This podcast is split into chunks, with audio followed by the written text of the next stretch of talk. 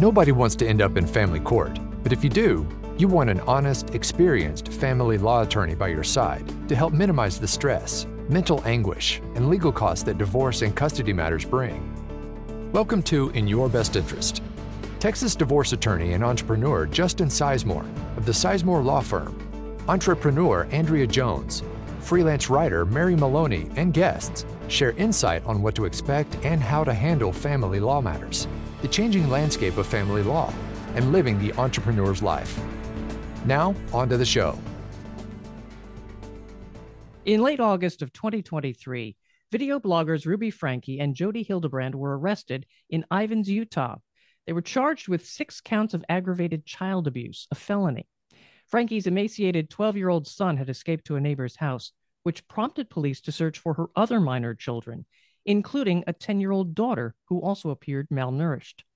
This case has garnered national attention, and in today's episode of In Your Best Interest, the panel will discuss the different players in this case, what to do if you suspect child abuse, and what to expect if you are involved in a case involving child abuse allegations. Thanks for joining us for this episode of In Your Best Interest. I'm Mary Maloney, and today Justin Sisemore, attorney with the Sisemore Law Firm, entrepreneur Andrea Jones, and I will tackle a disturbing topic, which is child abuse. So, Justin, um, you wanted to talk about this topic. I mean, it's certainly been making headlines. This Ruby Franke originally had a parenting slash mommy vlog called Eight Passengers. And bef- before that, she'd been married, but she separated from her husband. That blog went down and she was after after she separated and she was criticized for her parenting techniques as well. So then she went to work for this Jodi hildebrandt um, as a mental health coach. And the two of them launched a new youtube channel called moms of truth. Um, any additional background we should talk about before we hop into some questions on this topic? I think one thing that uh, is glaringly obvious, uh, and we actually have a couple of groups like this um, in the surrounding DFW areas. And first and foremost, as a disclaimer, um, a lot of the information that you know we're reading and seeing uh, is going to be third party hearsay information so you can see some pile on effects uh, especially with the media outlets um, and then the other thing i would like to comment on before we kind of dive into this is with respect to some of these groups, you know, we spend a lot of time on our podcast talking about the benefits of counseling and the benefits of some of these outlets to be able to find information. You're going to see here today, I think, a little bit of the detriment um, or a lot of bit of the detriments that come from groups that have insufficient information um, or counselors um, and techniques that are out there that uh, can sometimes be unhealthy and so I think that this is a very good case of talking about number one, um, what happens when people really get caught up in the idea of being a YouTube star.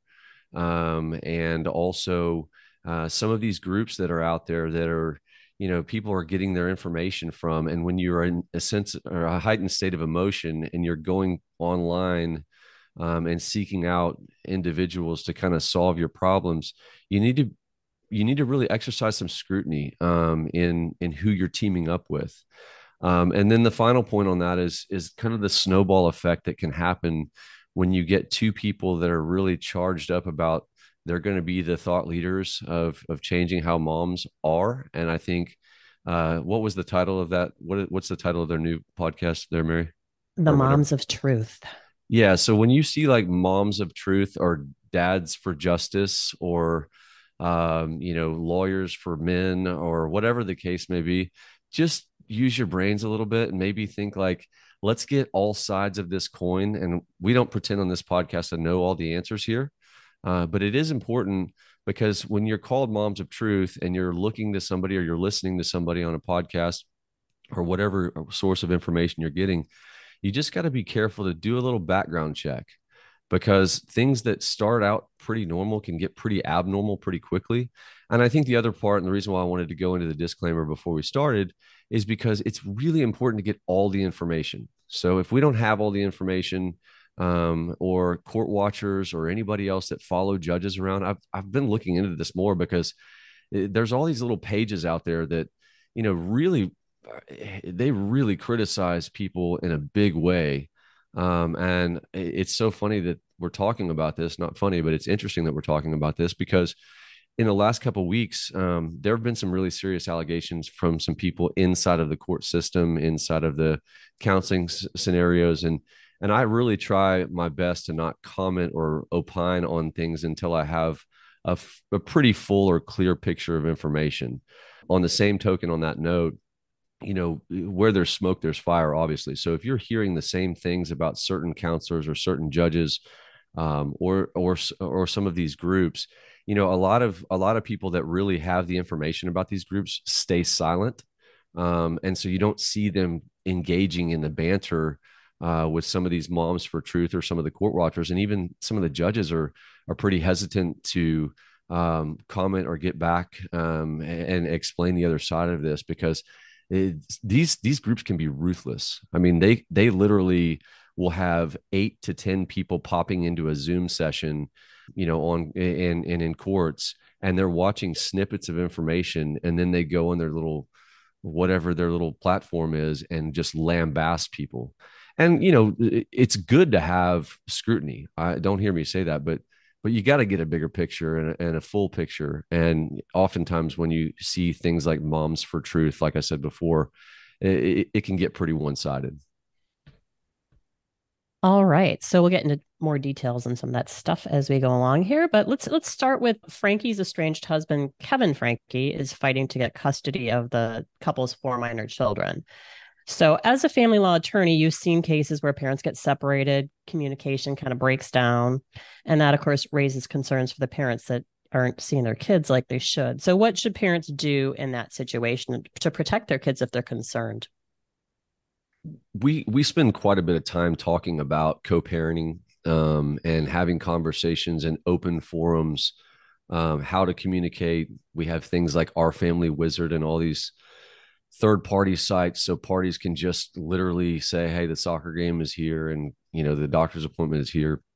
But the reason I, I, I try to encourage my clients so much i just got off the phone yesterday with a lady that you know it, I, you can almost predict when you do something thousands of times you can almost predict what the fact pattern is going to be what their trigger points are what they're fighting about.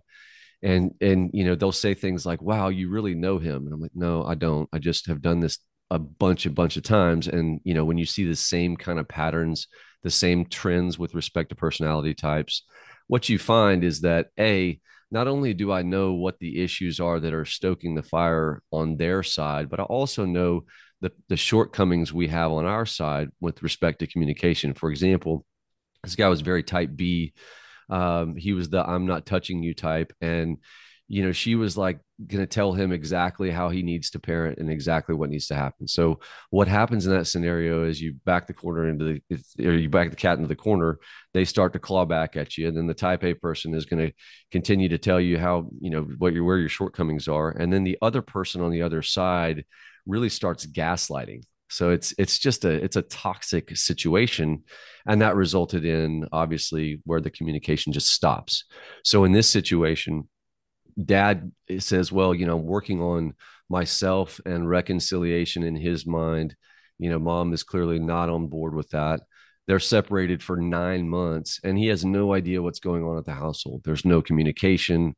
There's not really a fundamental understanding about what's going on at the household. Clearly, um, I think it, I mean, I'm not a medical doctor, but I think it takes a little bit of time for a child to be considered malnourished and you're, if you're going to go into a, a custody situation and try to play the victim card or I want primary custody, and I'm not suggesting that dad's the victim here, but if you if you have no clue what's going on for eight or nine months and you try to step back into the arena in any way shape or form uh, with trying to get people behind you including courts you, you kind of want to know what's going on in your kids' lives. I mean, one of the things I do in cross examination all the time, and it's not rocket science, you know, I get a dad that says, I want to be primary. First question I ask him, all right, who's your kid's math teacher? Crickets on the stand. Well, if you don't, if you don't really fundamentally understand what's going on in your kids' lives, how are you going to come in and and just expect that not only the bad things that are going on, on the other side, but you've got to also elevate that to best interest of the child or children. And so when you're talking about the negatives of mom, certainly in this case, it appears that she has some real, real challenges ahead of her, right? And and God help these kids if if half of the things that they've said on these about her are true. But but the fact that dad either just chose to not communicate or he thought he was trying to rectify the relationship by silence. If you've if you've parted from the other parent and you've you've created this wedge of communication and you can only fix what's on your side for this long you have no, no idea what's going on. I would definitely question some of the the motives here and i would definitely question some of the the best interest standards if the case were in texas all right. So you were talking about experts earlier, and um, one of the questions you wanted to talk about is about the different experts that get involved in cases like child abuse cases, um, but they're not infallible. So, how do you go about vetting the experts that you're relying on for your information? We've seen some fairly significant changes in that front in Tarrant County, for example. Um, we used to have family court services have a, a, lot greater resources and be kind of a part of the court system. Um, you're seeing a lot of the privatization of of that organization, um, which is is, good, is a good thing and a bad thing. I, I, I like to look at kind of all sides of the coin when we're looking at any issue, and the reason I say it's both is because privatization obviously creates competition. It can be a very good thing, but when you've got courts that get used to a certain way of doing things, um, they are used to the same people, the same experts. People, you know, develop a sense of trust uh, when they're doing these investigations. What I would tell you is that a the privatization can be very expensive. Okay. And B, you've got some of the same people that just kind of habitually become the go to person for the courts. And I don't think that there's like this massive conspiracy to, you know thwart some parents. That's that's what i was talking about earlier with these websites. I mean they they literally will say things like you know this judge is corrupt. She's got this person and this person in her corner. That's the only people they pick. And and sometimes that can be true but it's it's usually because of a lack of options. You, what we're seeing right now more so than ever are a lot of these counselors don't want to get involved in the court system because a you get subpoenaed as a counselor and you're paid just like a lawyer is and and sometimes you're not getting paid to go waste your whole day just sitting there right? So you're seeing a lot of counselors not want to get involved for that reason. Another reason that you see them not want to get involved is also I, I can't imagine how hard it is to gain trust over a child that's been through some severe emotional or physical abuse. And and then all of a sudden that child engages in what they think is confidential information. They think that there's a trust tree there. And now all of a sudden the counselor's brought in um, in a courtroom. And if you think that that doesn't get back to the child in some way, shape, or form, uh, unfortunately by the parents, you know, we need to think again on that because, you know, why did you say that? I, I've heard the direct questions like, why did you tell this counselor that? That didn't happen. Right. Well, now all of a sudden the child's caught in the middle uh, the counselor's caught in the middle the trust is is really lacking there for the child. And so when we're looking at these counselors i've i've seen a couple even in our neck of the woods that that they they start out really good. They start out with really pure intentions. And then they get very jaded. I think life jades some people in in many ways uh, but they get very jaded and very you know kind of one-sided and one-track mind and then all of a sudden that can evolve into a power struggle where they feel like they are the power source. And you know when you're in a custody case you get brought into court multiple times and your opinion becomes the one that the court just kind of seemingly adopts and there's not good people to cross-examine.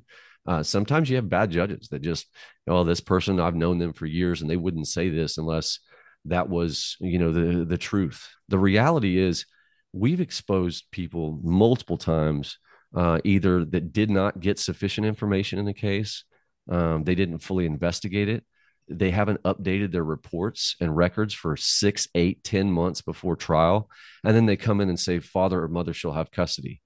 Another thing you see, people are human. You you're you're involved in a custody case in the beginning. Um, dad's really frustrated. He's having to pay a bunch of money to experts and lawyers, or mom is um, and then they're they're not necessarily just the nicest um, on the first couple conferences with the counselor because they don't want to be there.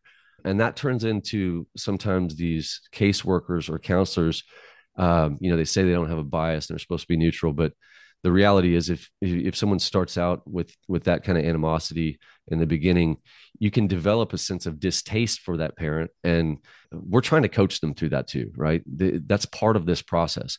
Give the parents a little bit of time to heal from getting sued in a civil lawsuit their ex dragging them into depositions making them spend tens of thousands of dollars.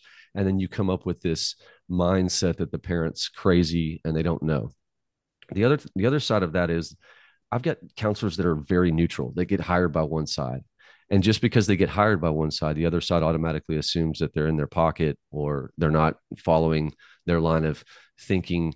Uh, you get parents all the time that think that they're they don't have any they're not capable of mistakes everything they do is perfect and everything their ex uh, does is is completely fallible um, so you know y- you got to really trust the experts but we've got to also look at the idea that some of these people have been in the game candidly too long and they they don't really refresh their skill sets and then they get very stymied in their in their beliefs. I don't see as much as like the male female bias. I get that question a lot like well this counts it should a male be better? Should a female be better? I don't see that really being the issue. I see it being honestly more of kind of an ego situation. And i've i've literally had a very very well-known counselor here say say are you calling to tell me how to do my job? And my question to her in this case was please don't talk to my client about whether she needs to move out of the house and whether the court's going to sell the house. First of all that's giving legal advice. Uh, this is not a lawyer by the way. And i know it sounds like something you should just be able to talk about casually but if you're if you're going through and trusting a counselor to talk to you about kid issues and then the counselor is telling you whether to sell the house and how you should take that money and use it for private school. And it's just not appropriate. And so my call was very calm, very simple like, hey, can we just leave that out of there? And I mean, the response was like, I, I can't, I don't even want to use the words on this, but it was a couple of expletives. And I was like, hey, you need to pipe down, first of all. Like, I don't ever treat people that way. That's not how we function. But I will bring you into a courtroom and expose you for what you're doing if if we have to do that. And the challenge, of course, is you get into these situations where these counselors have been used by a specific judge uh, for a long time, and the lawyers kind of get fearful. Should we ever? Should we even go at this person this way? Is it going to jeopardize your client's position? So you gotta you gotta really vet these situations. So um, I'm going to kind of skip over the next question and go to question number five here because it kind of ties into that, and that's the fact that false claims of child abuse occur more common than you'd like to think, especially when parents are fighting about custody. So, how can parents gather evidence and defend against false claims? Because again, you have potentially those counselors that are in there, they may be biased or whatever. So, how do they gather that evidence to defend themselves? Yeah, a very difficult piece um, that we've talked about in other segments is it's not just the fact pattern it's not just the conclusion, it's the evidentiary piece to get that into a courtroom. So I think that question kind of lines up with that. A, how do you gather the evidence when you believe that there's child abuse and you can't use a child's hearsay statements necessarily, um, it, more so on the on the emotional abuse side. Obviously, if there's an outcry of physical abuse, that can come in, and and also you have child counselors um, and psychologists who are the sponsors of what we call the evidence for the purpose of medical diagnosis. And the reason that's important is because if you have a hearsay objection, then one of the things that you're going to be dealing with there is well, was this statement made for the purpose of medical diagnosis? I.e., are we trying to say the child is depressed, or did they go to counseling and treatment, um, you know, to try to try to help them through whatever situation? And so we have the ability to use some of those statements in a courtroom um, through the counselors, and that's why I like to use a, a very select few counselors who are, are not only just because they've been involved in the court system, but they understand fundamentally that yes, their testimony can be used in a courtroom. Um, they're not afraid of the parent who doesn't like them and is going to file some grievance or whatever against them because they testify against them. Um, because they know that they've done their job and they've done they've been thorough, they follow protocol, and that's really important. I mean we get that in the law sometimes. I mean i'll have a client once every blue moon that doesn't want to pay their bill. They've gone through everything. They've been very satisfied and all of a sudden at the 11th hour they're well if you don't give me this refund and you don't do this we're going to file a grievance. And that's that's sometimes unfortunately in our society where people go to they they they do that passive aggressive threat situation so the strength of the counselor in that process and the fact that they have testified before and they know how to navigate uh, these systems are there. And when it comes to getting the evidence, um, actually getting that out of the counselor, you know, the worst case scenario, obviously, you have the photographs and all those things where it's it's just blatantly obvious. Um, you have um, the the child making outcries to third parties, you know, and and and change of mindset. You see fear, um, and their eating habits change, their their sleeping patterns change, and and and a lot of that evidence is circumstantial. And so you've got to you've got to really get a clear cut timeline um, have the other individuals that are there uh, you have the photographs. Not only do you have the photographs you have who took them uh, when they were taken. A lot of times what i see too is you know especially with the photographic software that's out there now they'll blow up a bruise and it, it's it's it's a minute little bruise and it doesn't really clearly depict uh, the image as it is. Uh, and then other times you'll have literally a picture that has nothing on it and and there's like a little red scratch and they're like here lawyer this child was abused. And i'm like uh, uh, i'm not saying the child's not abused. Don't hear me say that but where is the the evidence that backs that up? In my opinion one of the worst things you can do in a in a custody case is to accuse somebody or physically uh, of physically or sexually abusing a child um, or emotionally abusing a child when you just you're just concluding that. You don't have the evidence. Um, that's that's that you can't put that lightning back in the bottle scenario. And it is very very difficult to co-parent after that. I've, I've got one client now that has probably been accused i think six times and she's going on her seventh lawyer uh, third or fourth counselor to try to sponsor the evidence and usually that's what you see you, you know i'm not getting what i want out of this person or this attorney or this counselor so i'm going to switch to somebody else that that follows in my line of thinking and so that's where in the evidentiary piece, the courts are looking at all of the evidence as a whole. But when you have 30 or 45 minutes in a temporary orders hearing on these abuse situations, keep in mind, you got to file them. You got to have an affidavit, generally speaking. You got to set that quickly and you got to have it heard quickly because it's called extraordinary relief. And so for the courts to grant extraordinary relief, they got to do it quickly or else it's not that extraordinary and there doesn't need to be protection of the child or children. And so as a result the courts are like okay well it's not exigent. We're not going to do anything yet. Let's go get counseling. Let's go look at get a third party to look into this. And then the clients think the court system is broken and then what about child protective services? Because a lot of parents have heard of child protective services. So when it comes to false claims or correct claims, when is the right time to contact child protective services and when is it not the right time? because there are counselors out there, but there's also child protective services. Yeah, that that's a great question because I, I I will tell you as of recent, I've been more jaded by some of the decision or making or lack of decision making from child protective services, and I go in sorry, I go in waves on those issues uh, with respect to child protective services because I've seen some very good caseworkers out there. Um, obviously, they have extremely limited resources and with limited resources comes lower pay and less humans. And so, with lower pay and less humans, what you're finding is a, you know, if they're overworked or overstretched, if they feel like the courts are involved, and let's say, for example, they fire off a case in the beginning where they go and do an investigation, they have concerns, and then all of a sudden the lawyer's involved. Now they back off. I've got one literally a, a hearing on Thursday, same issue.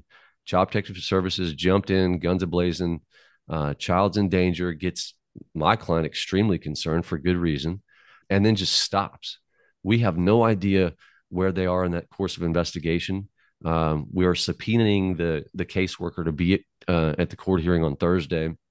You know, you try to get a hold of her before then. Well, she's not answering the phone, and then your client's going, "Well, what is she going to say?" I have no idea. We just found out two days ago where she was, how to get in touch with her. We've reached out for a couple weeks now the accusation started about a week and a half or two weeks ago. So you can see these timelines and how fast they happen. Um, so with respect to child protective services, they they come out, you know, in certain circumstances and and tell people sign this, be a part of this program, come tell us all that you've got, and we're here to help you. And sometimes they are.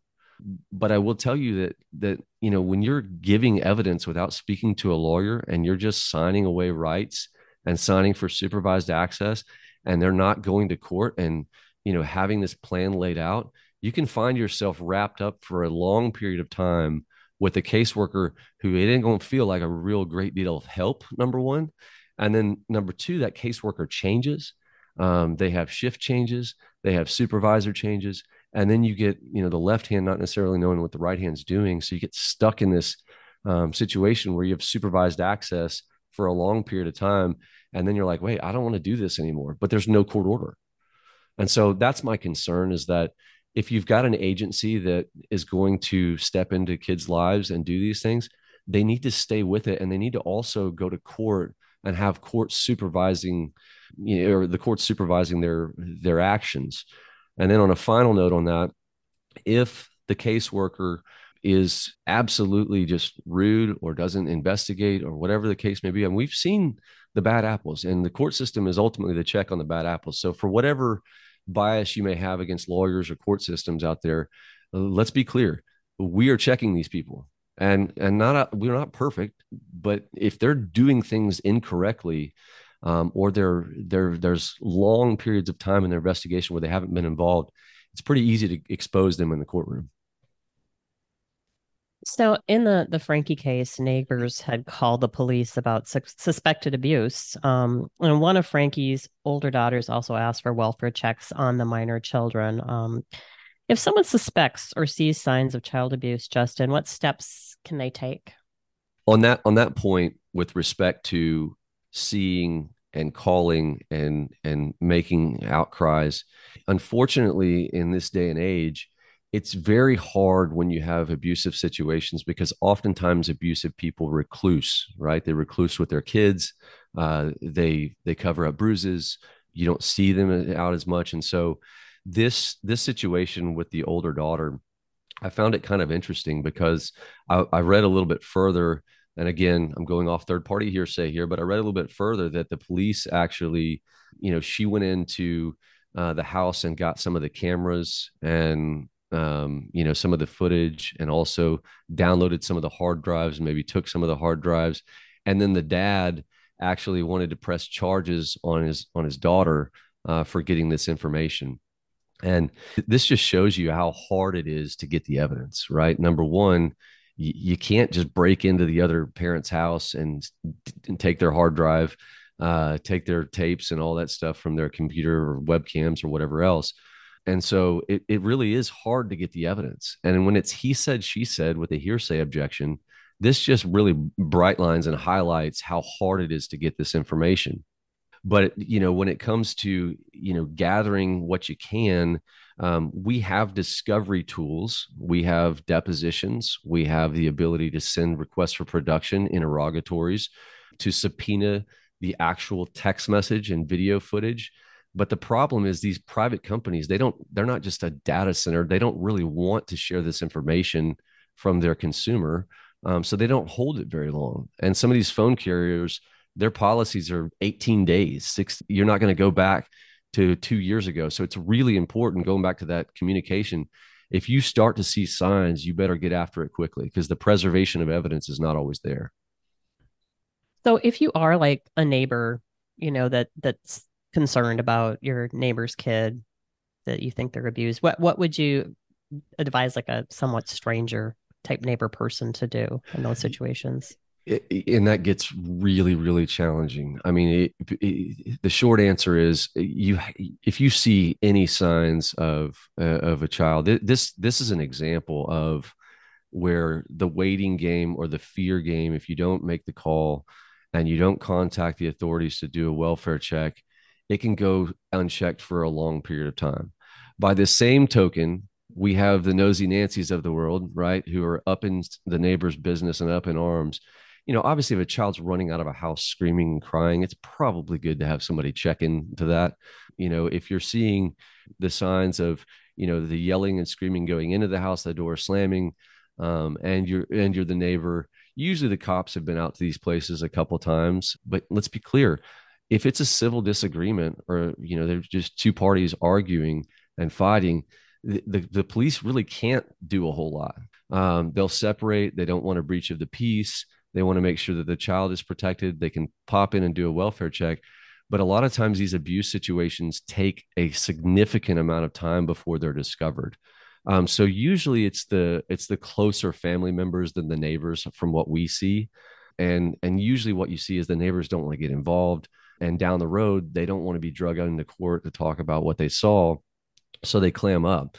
And so my advice would be if if you see some blatant actions make sure that you you know you you call them and I, I i would be even hesitant to go and try to confront the parents in that situation um, if you see something that's that blatant because you know then they shut you completely out now all of a sudden you know we're not going to talk to this neighbor anymore and they get shut out of the equation. So i, I think that you know and and same with parents and relatives like you don't you don't push the gas pedal until you got your guns locked and loaded right? And sometimes you have to gather information and uh, you know i would say that what we see at first glance isn't always the full picture. And so open your eyes wider try to have a little bit more involvement. Just hey can i come over for coffee? Love to see you.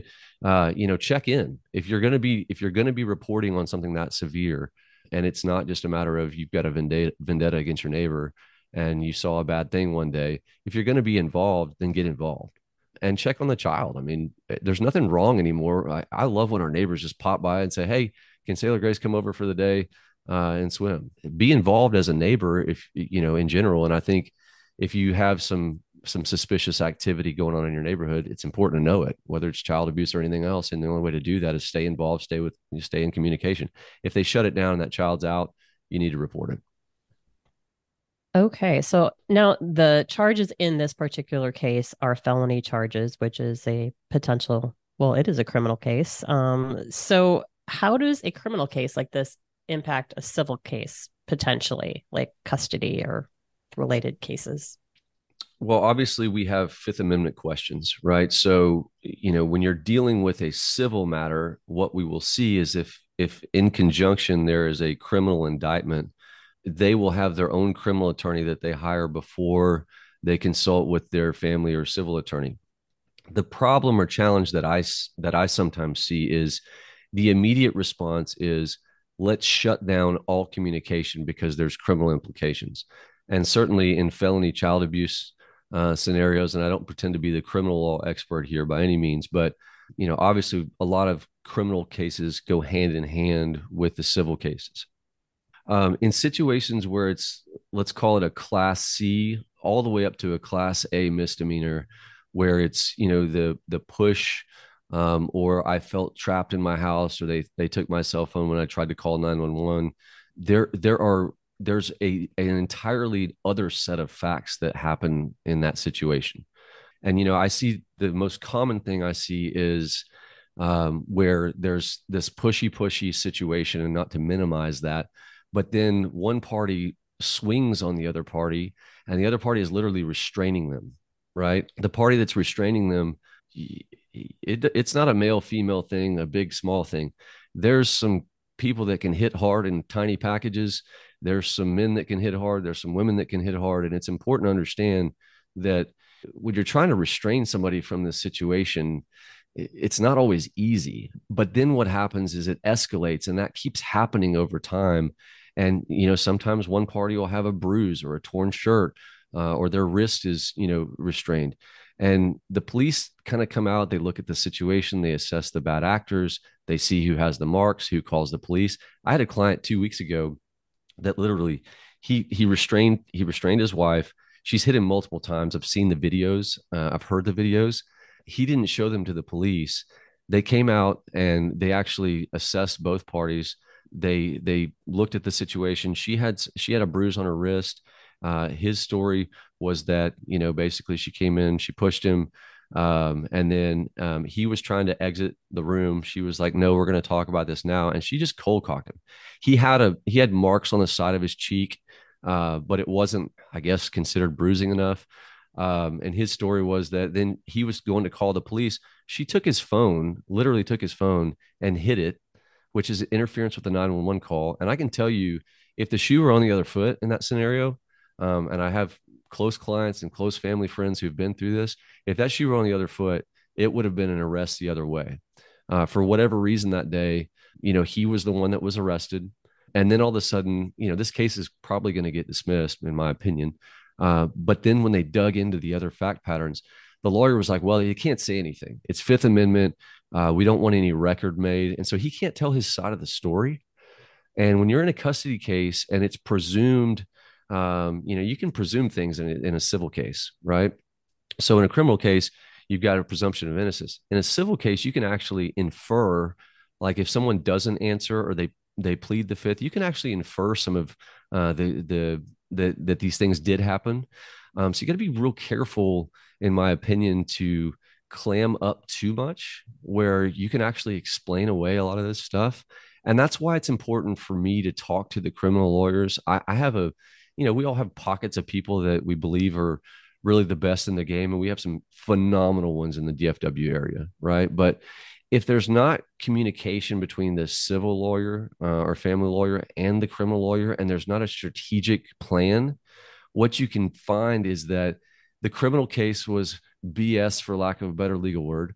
That takes a long time to process because in a criminal setting, oftentimes you want to prolong that so that witnesses go away and you know cases get dismissed, it gets reset. Prosecutors decide, oh, this is, this one isn't worth it. And in the civil case, you want it now. It's like JG Wentworth's cash now. I want my custody case over with. I don't want to pay these people by the hour. I want to have my custody case resolved. I don't want to have these TROs against me. Get it dismissed. And so they can they can counteract each other in those scenarios.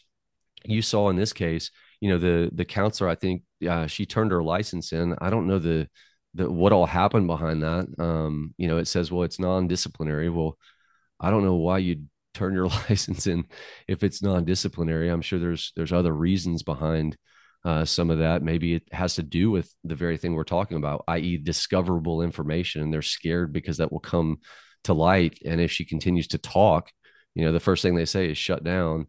Don't blow. You know, don't talk. Don't do anything. Shut down. That's the that's the criminal mantra because you you're innocent until proven guilty and you don't want to supply evidence. Same with cps and these other scenarios. And so again it, it, they can they can tend to fight each other um, just by the nature of the strategic way that we approach the case um, in a criminal or versus a civil setting and I think that's another point that you made before. Be careful to call the police just as a revenge on the other person if you have an argument at home, because the police comes to the house and the police will decide what they see. Right? It's not a solution necessarily if you're in danger, of course, but no, it's not just like making false accusations towards the other party that there is abuse. It's also very dangerous to make false accusations when it comes to physical abuse and call the police, correct? Because then they get involved and potentially there is a criminal case, but can shut down your other one. And was it really necessary, or are you trying just to prove a point to the other party? Yeah, and you know, just to kind of follow up on that, Andrea, that's a great point. The the the idea that you're going to call the police. I, I we have another case where literally the the mother has called the police maybe six or seven times.